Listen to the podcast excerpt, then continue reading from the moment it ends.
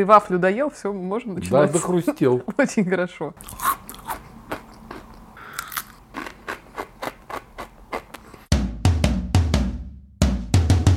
У тебя была когда-нибудь мысль, что с понедельника начну новую жизнь, пойду бегать, мне надо схуднуть, хочу быть в форме, хочу долго жить, э, брошу курить, не буду пить, т.д. Ты знаешь, э, раза три была такая мысль, но с похмелья обычно. Ти-ти-та, ти-ти-ти-ти-ти-та-та.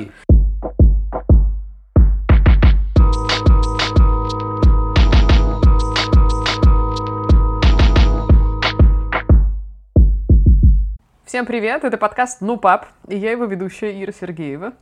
И я экспериментально, кого не жалко, лох Леонид Сергеев. Ты вафлю доел, все, можем Да, начинать. дохрустел. Очень хорошо. Я с тобой хотела поговорить сегодня о животрепещущей теме ЗОЖ. Она у меня была давно довольно запланирована, но в планы наших обсуждений врывается тот факт, что сегодня у меня уже на работе ввели карантин по коронавирусу. Типа, если кто-то куда-то отъехал на, я не знаю, сколько-то километров от Москвы, то тот должен сидеть в самоизоляции две недели, все должны мыть руки, все международные командировки отменяются. Если ты прилетел из э, Италии, Швейцарии, Германии или Великобритании, тебе пипец, ты должен сидеть, ничего не делать, ни с кем не общаться, все должны в масках. Я восемь раз в день мою руки. А Что скажи, ты пожалуйста, вообще извини, думаешь по этому поводу? Вот сразу, э, у вас на работе будут платить деньги за вынужденный простой тем, кто отъехал от Москвы и две недели сидит где-нибудь там в карантине? Блин, это удачный вопрос, надо уточнить, но, как я понимаю, эта штука как будто бы твой больничный. Это первейший вопрос, который надо было уточнять. Вот сразу видно в тебе экономическую жадную жилку. Нет, потому что я во всем всегда ищу, как ты говоришь, бабки. Бабки. Да, первооснову и первопричину. Что сказать, коронавирус это, конечно, да, такое наказание Господне. Такой, я бы сказал, Армагеддон посланный нам. Хотя э, самый противоречивый мнение по этому поводу.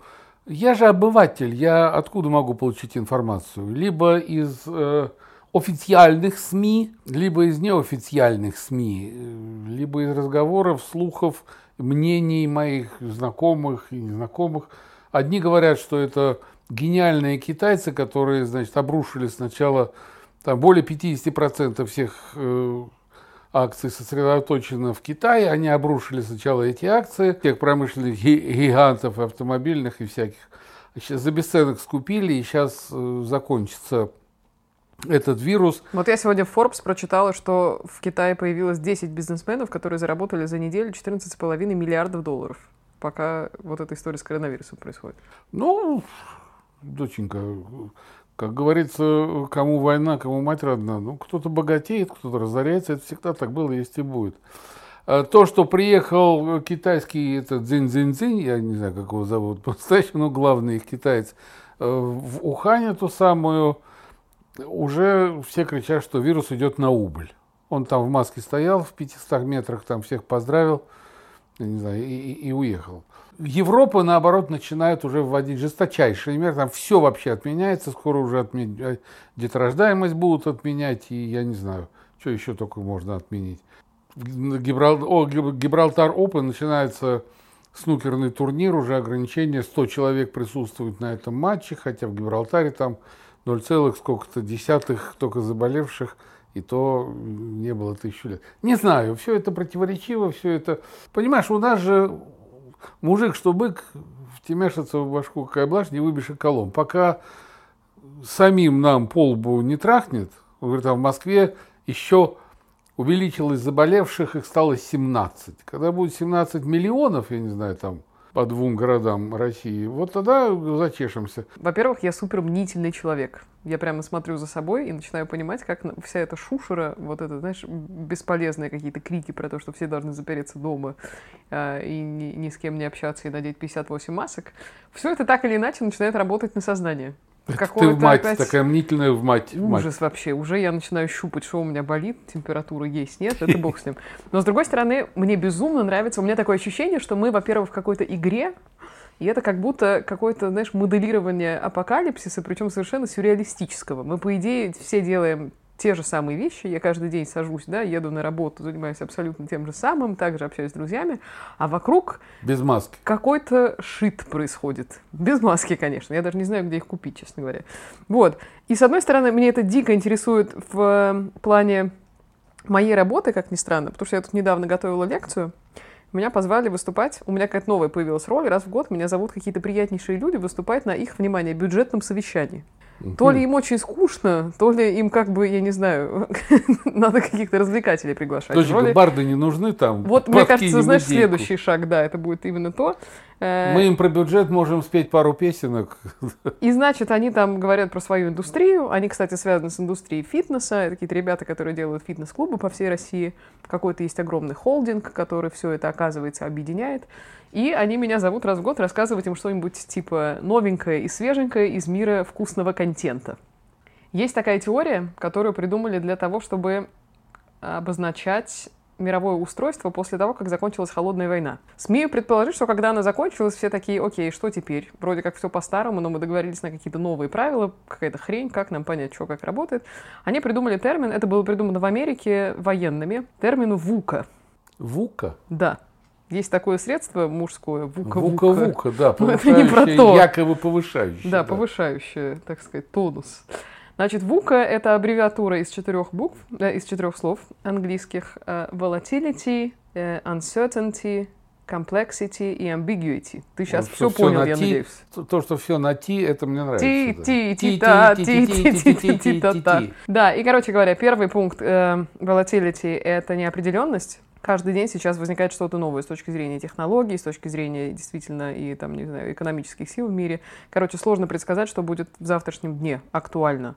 Вдруг возникают VR, AR, вдруг технологии подтягиваются, вдруг становится возможным, там, не знаю, не выходя из дома, делать кучу вещей. Как под это подстроится индустрия? Ну, Да не хрен знает. поймешь, что происходит каждый день, да. Отлично. Дальше есть второй пункт. Вот это важная штука, uncertainty, потому что когда столько всего не... Это означает э, неуверенность. Прямой перевод вот этого слова. То есть, когда у тебя столько всего не- невнятного происходит с точки зрения предиктивности, ты не можешь понять, что на что влияет, да, какие части в этом мире зависят друг от друга. Как такой эффект бабочки фильм был В такой. общем, дурит нашего брата. Абсолютно. И вот здесь супер интересно, потому что одним из примеров сейчас является то, что а, жахнувший по всем в целом стадиям жизни коронавирус, например, задерживает поставки нового айфона. Например, влияет на экономику абсолютно прямым образом. Мы с тобой сегодня находимся в том дне, когда у нас все к чертовой матери рухнуло, и рубль, и нефть, и все-все-все. Так или иначе, это связано с кризисной ситуацией, которая возникла из какого-то вируса. Знали ли мы, не знаю, три месяца назад, что такое может произойти? Вряд ли мы об этом знали. Вот именно это и обозначает, и очень красиво сейчас иллюстрирует то, что называется в западной такой идеологии вот этим самым миром ВУКа. И я как раз на эту лекцию принесла свой тезис о том, что, слушайте, ни с точки зрения производства каких-то новых цифровых, прежде всего, продуктов, ни с точки зрения того, как мы с вами живем, в каком инфополе, ни черта непонятно. И мы существуем в такой высокой турбулентной среде. Доченька, с другой стороны, это не мешает бабушке Терешковой выйти на трибуну Думы Ва- и предложить обнулить президентские сроки Владимира Владимировича Путина. Есть вирус, нет вируса, похрен. Я сейчас какая-то аплодисменты на всякий случай поставить, да, Да, чтобы не- поставь на всякий не была очевидна наша политическая позиция с тобой, так сказать, прикрыть ветками. С третьей стороны, если мы все-таки вернемся к коронавирусу, меня дико занимает еще одна вещь. Я все время тебя же с- ш- швыряю, я бы сказала, в цифровую плоскость. Мне кажется, почему я тебе сказала, что мы находимся в какой-то игре, в какой-то симуляции. Короче, сколько-то лет назад появилась игра, которая называется Plague Incorporated. Plague Incorporated — это знаешь, это радостное событие явно прошло мимо меня. Ты послушай, в чем был замес. Это игра на телефон. А, Plague — это чума по-английски. И твоя суть, ты играешь в эту игру, перед тобой, она довольно тупо сделана с точки зрения графики, там просто карта мира, и твоя задача поселить где-то вирус, типа у тебя есть какая-то, знаешь, в руках зараженная свинья, которую ты куда-то сажаешь в какую-то из стран, а дальше твоя задача заразить весь мир. Хорошая и ты реально в режиме реального времени начинаешь видеть, как твой вирус потихоньку распространяется в той области, где ты его посеял. Дальше ты видишь, как первый инфицированный человек садится на самолет, начинают красненькие самолетики летать и сеять этот вирус уже дальше и так далее. И потом в какой-то момент ты соревнуешься с врачами в разных странах, которые пытаются выработать вакцину, соревнуешься с властями, придумываешь, как твой вирус мутирует, Например, он может стать, э, там, не знаю, стойким к э, жидкостям, или он может стать э, супер распространяющимся по воздуху, воздушным капельным путем и так далее. И ты, короче, твоя цель — грохнуть весь мир. А кто автор этой игры? Ну, какие-то разработчики, я, честно говоря, не, ну знаю, кто какие? прям конкретно. Если это монгольские разработчики, одно. Если это пензенские, это другое. Черт его знает. Но это очень была вообще интересная игра. В какой-то момент и я по ней угорала. А, и в какой-то момент, во-первых, что последнее произошло? Эту игру запретили в Китае, потому что китайцы стали нервничать.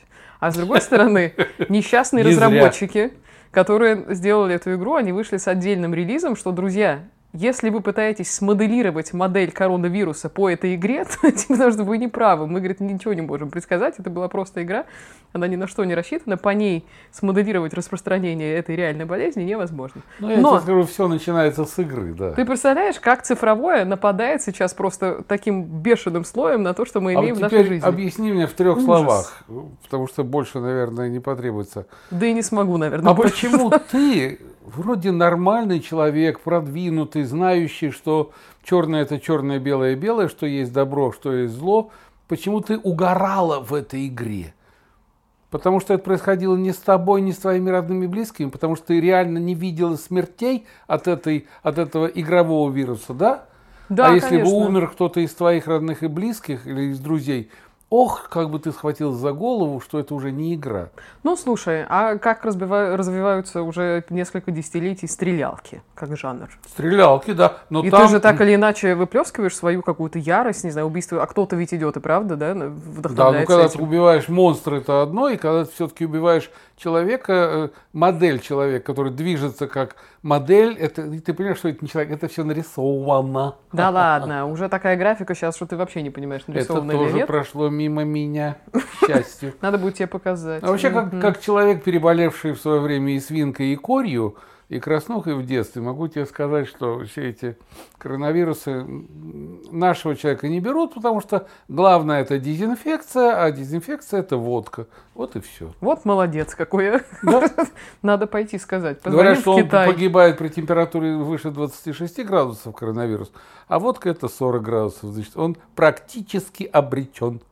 Вы прослушали медицинские советы от специалиста высшего От класса. лучшего специалиста. Я теперь Нереально. медиаблогер. Медиаблогер, да. Будешь э, биодобавки рекомендовать следующим шагом, чувствую. Но, знаешь, еще какая важная штука. Надо было тебе показать, конечно, перед выпуском. Сейчас э, в наших фейсбуках супер трендится видос. Кто-то взял, записал, значит, это называется «Советы от итальянской бабушки».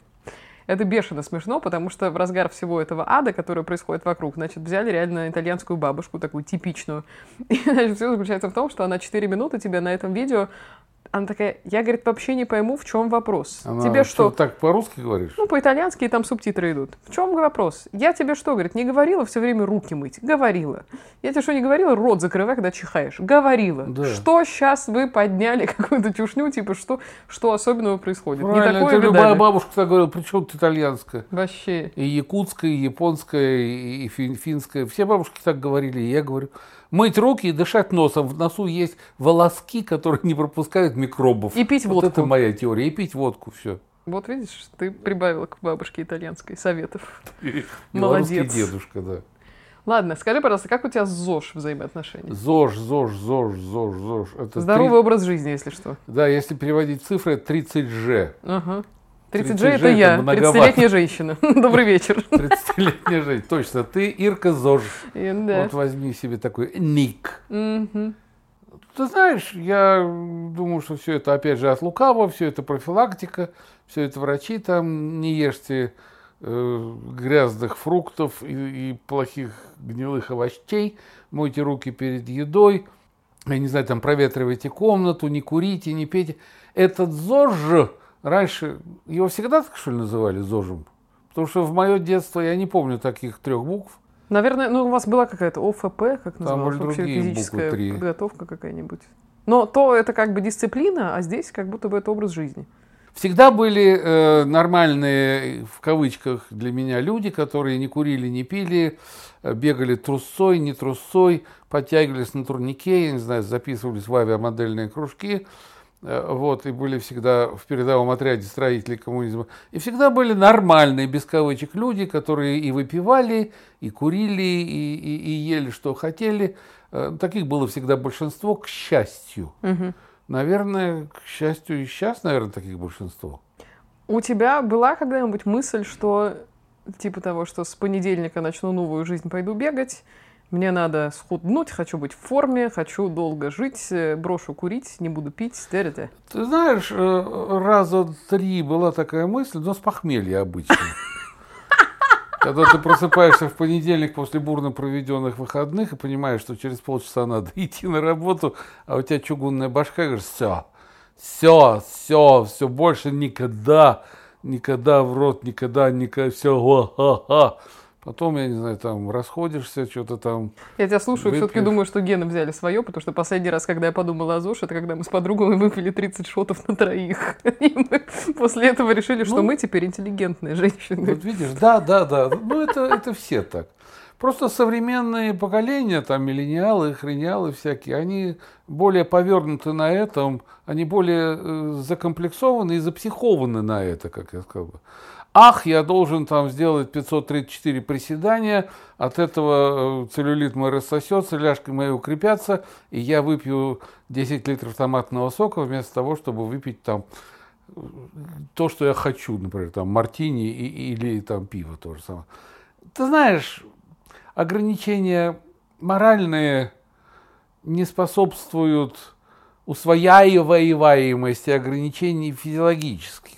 Это интересно, потому что я эту тему выкопала не просто так. Во-первых, я более-менее наблюдаю за тем, что э, происходит в стану, что ли, моих сверстников, потому что я себя причислить к... Стану, они стонают. Да, они стенают, я бы сказала. Я себя причислить к людям, которые фанатично готовы бегать и там, чего-то делать, я абсолютно за. Я считаю, что это супер полезно, и те, кто это делает, большие молодцы. Но я из разряда тех людей, которые просто тупо физически не могут бегать. Я реально, я даже в школе у нас было, э, было развлечение у нашего физрука, мы занимались на Тверском бульваре, он нас заставлял бегать от начала Тверского бульвара до памятника Есенину. А памятник Есенин даже, ну, типа, не в середине стоит, а где-то вот в самом начале. То есть, чтобы пробежать, это надо было, так сказать, свою филейную часть, ну, я не знаю, километр, наверное, все это занимало. Ну, вот после километра я вставала где-то у дерева и пряталась за ним, значит, не добегая до несчастного Есенина. Я после этого Есенина ненавижу, как бы, ну, чисто с этой точки зрения. Вот. И еле-еле, значит, добегала обратно цвета нездорового бордо. И с тех пор у меня с бегом не задалось вообще ни с какой точки зрения. Даже когда я пыталась в сознательном возрасте, я думаю, ну это же модно, сейчас все бегают, я тоже попробую. В общем, мне казалось, что я сдохну через 500 метров. Никак, понимаешь? Доченька, ты произнесла парольное слово. Сдохну? Модно. А, хорошо. Модно. Так. Я просто тебе расскажу одну маленькую историю. Много-много-много-много лет назад однажды меня пригласили на какое-то радио, какой-то такой параллельный конференц провести, ну, что-то сидеть, поля-ля, поля-ля, тополя.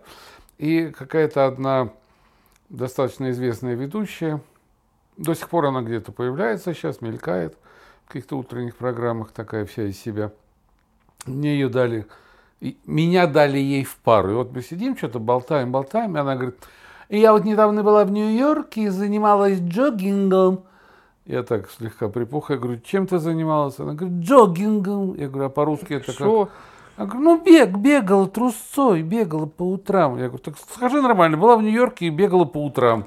Трусцой. Почему надо сказать джогингом? Потому что джогинг это модно, а трусой это не модно, это фу-фу, плебейский.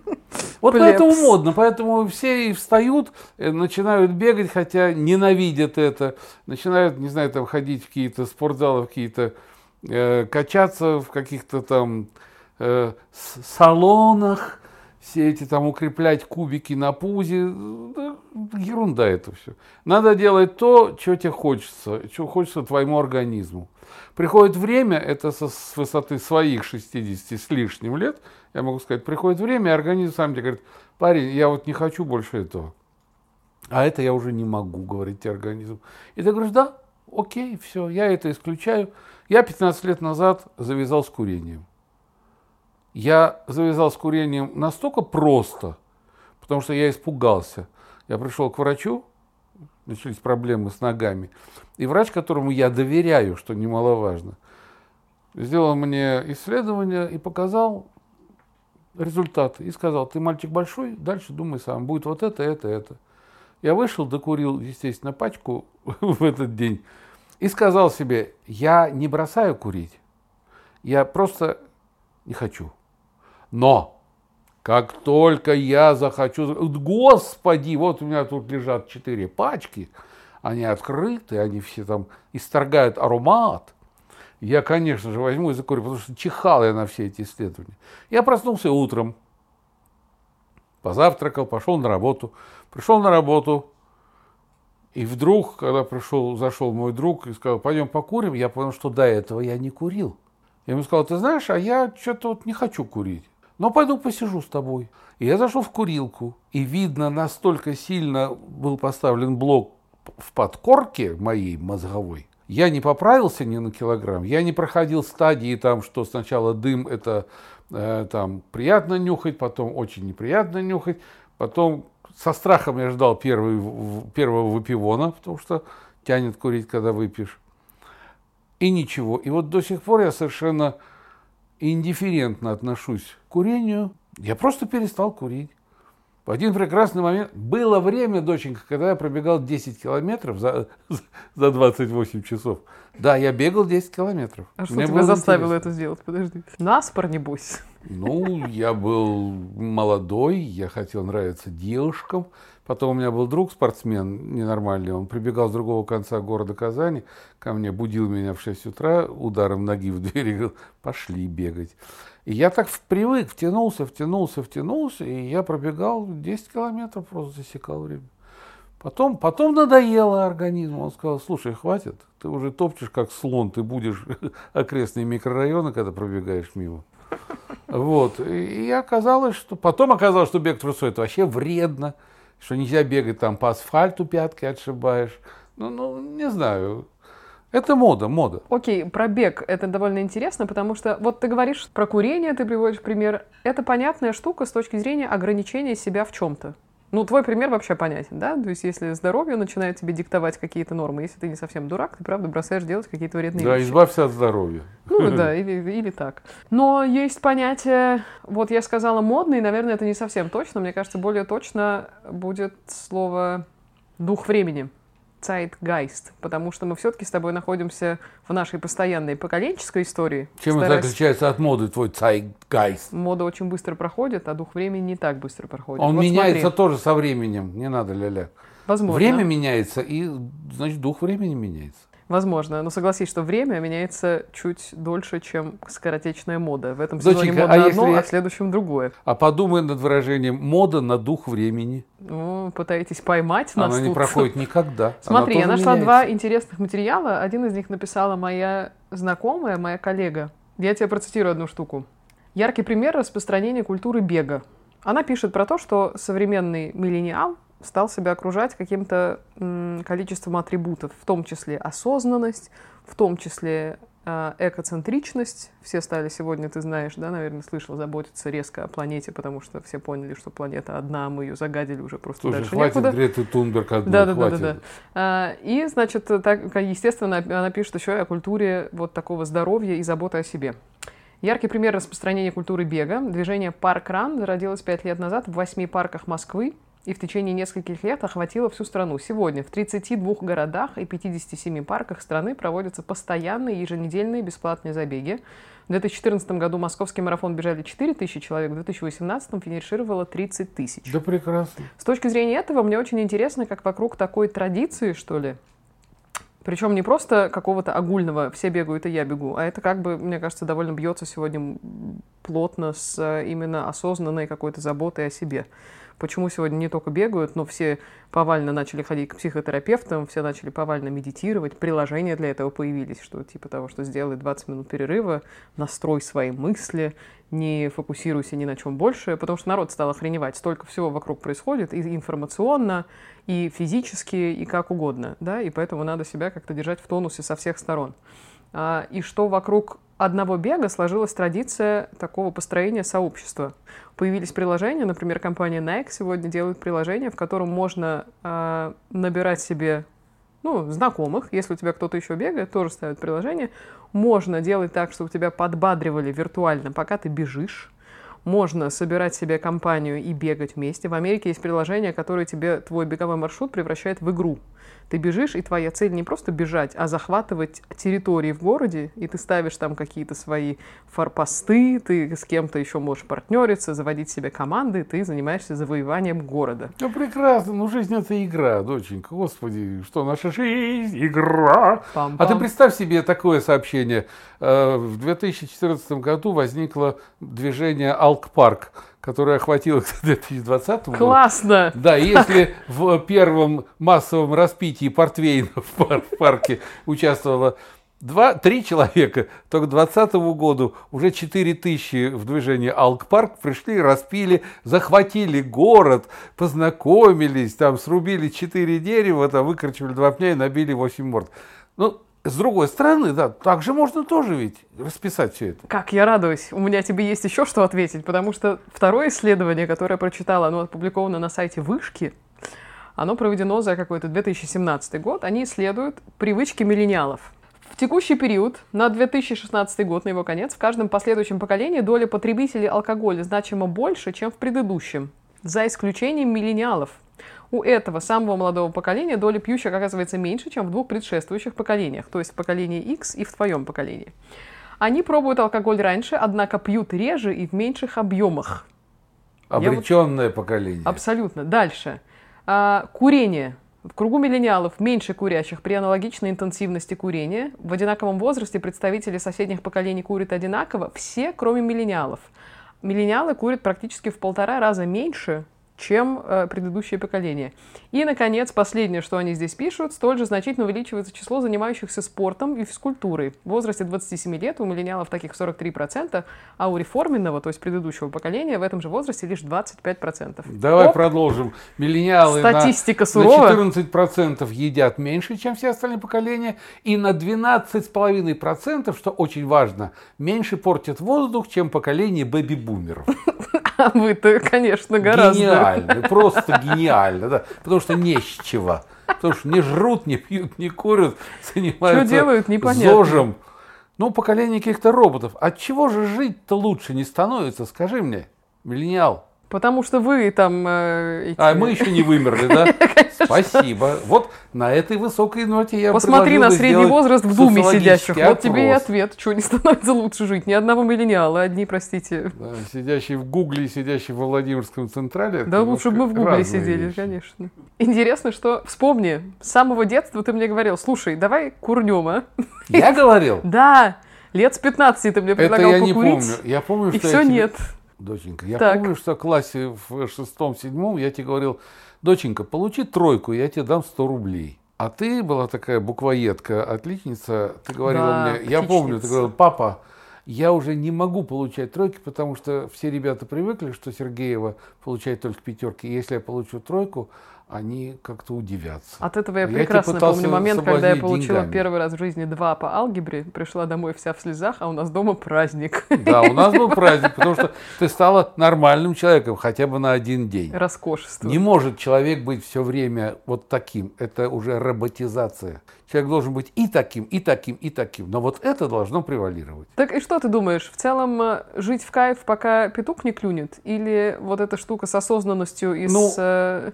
Жить в кайф и жить во все тяжкие – это разные вещи для меня. Жить в кайф – это получать даже удовольствие в малом. Для того, чтобы получить удовольствие, не надо выжирать 10 литров коньяка, а потом рыгать э, вокруг и э, с алкогольным токсикозом греметь в больницу. Можно очень вкусно, очень значимо для тебя и для окружающих обыграть этот процесс. Вот продюсер подхрюкивает даже от восхищения, потому что он совершенно прав со мной. Во всем надо находить удовольствие физиологическое, эстетическое, духовное удовольствие. Ты же не будешь делать вещи, которые тебе не нравятся. Будь ты миллениал, будь ты поколение Z, Х, У и кратко, там бэби бумер. Нет же. Ты всегда будешь искать, что тебе лучше. Но в угоду тому, что, наверное, сейчас э, достаточно модно проводить 524 часа на беговой дорожке, чтобы там появились кубики в районе задницы. Не надо этого делать, если это тебе не нужно. Только в угоду моде какой-то, в угоду духу времени. Вот этого не надо. Как тогда уживаться с параметром? Ну, ведь вся даже это, будь то, не знаю, ты называешь модой, я пытаюсь назвать это модным словом zeitgeist, как угодно. У меня ощущение, что все это направлено все равно на то, чтобы мы здесь чуть-чуть подольше остались на этом свете, нет? А ты думаешь, здесь так интересно, что хочется подольше остаться? По-моему, вот я сколько уже? А чё 67 нет? лет живу, я что-то интереса не вижу большого. Окей, тогда дай совет, знаешь, по поводу чего? Ведь многие говорят, что вот такого рода активности помогают сфокусироваться на чем-то определенном. Есть очень много мнений, по крайней мере, которые я слышу, который заключается в том, что пока ты бежишь, у тебя не остается, у тебя вся шелуха отпадает, ты вообще ни о чем не можешь думать, кроме самого главного. Или вообще это, знаешь, такой эскапизм, что в этот момент ты вообще ни о чем не думаешь, кроме того, чтобы тупо добежать от точки А в точку Б. И это как будто тебе немножко освобождает твоего сознания. Окей, если мы, ну, в целом, как бы против насильственного бега, бега что тогда можно делать вот в таком Я духе? не знаю, от чего освобождает. Когда я бегал и 10 километров, там просто у тебя нет времени думать о чем-то, отрешаться от чего-то земного и прирешаться к чему-то неземному. Там ты э, э, вверх следишь за дыханием, ну да, там посмотрел налитым кровью глазом на окружающее. Если на стадионе, совсем беда. Если бегаешь по живописной местности, да, там чего-то, ничего. Когда ты втягиваешься во всем, ну, сноровка, закалка, тренировка, говорили древние наши. А, нет, я думаю, когда ты чистишь зубы, посмотри в зеркало и отрешись от всего. Побольше заглядывай в себя, вовнутрь себя. Я все-таки такой эго, эгоцентрик, эгоцентрист. Смотри в себя и оттуда уже выпрыгивай с чем-то готовым, с какой-то идеей, с какими-то мыслями. Смотри вокруг, потом опять все это через себя пропускай. Верь себе больше, чем кому-либо. И не надо... Хочешь бегать, беги. Извини, Форест Гам. Гениальный в этом плане фильм. А потом я побежал. Угу. Я побежал. А потом вдруг я остановился. И когда толпы, которые бежали за ним, сказали, эй, эй, ты что? Он сказал, ага, я «А, устал. Все, да, я устал, мне надоело. И, и пошел. Вот, во всем надо искать простоту. Не упрощать, а искать ту самую гениальную вселенскую простоту, из которой потом складывается все все мироздание и твое мироощущение. Хорошо. Чтобы не заканчивать на такой философской ноте, я тебя попрошу, помимо твоего внезапного для меня успеха с 10 километрами, похвастаться еще каким-нибудь спортивным достижением. Что ты делал? Метал молот? Я не знаю, что-нибудь еще было. Не, я занял, я толкал ядро, метал диск, О. поскольку я был мальчик всегда толстый, копье метал. А, вот детская спортивная юношеская, ДЮСШ, детская юношеская спортивная школа да, в Казани было. Но я был бесперспективный человек, а, абсолютно.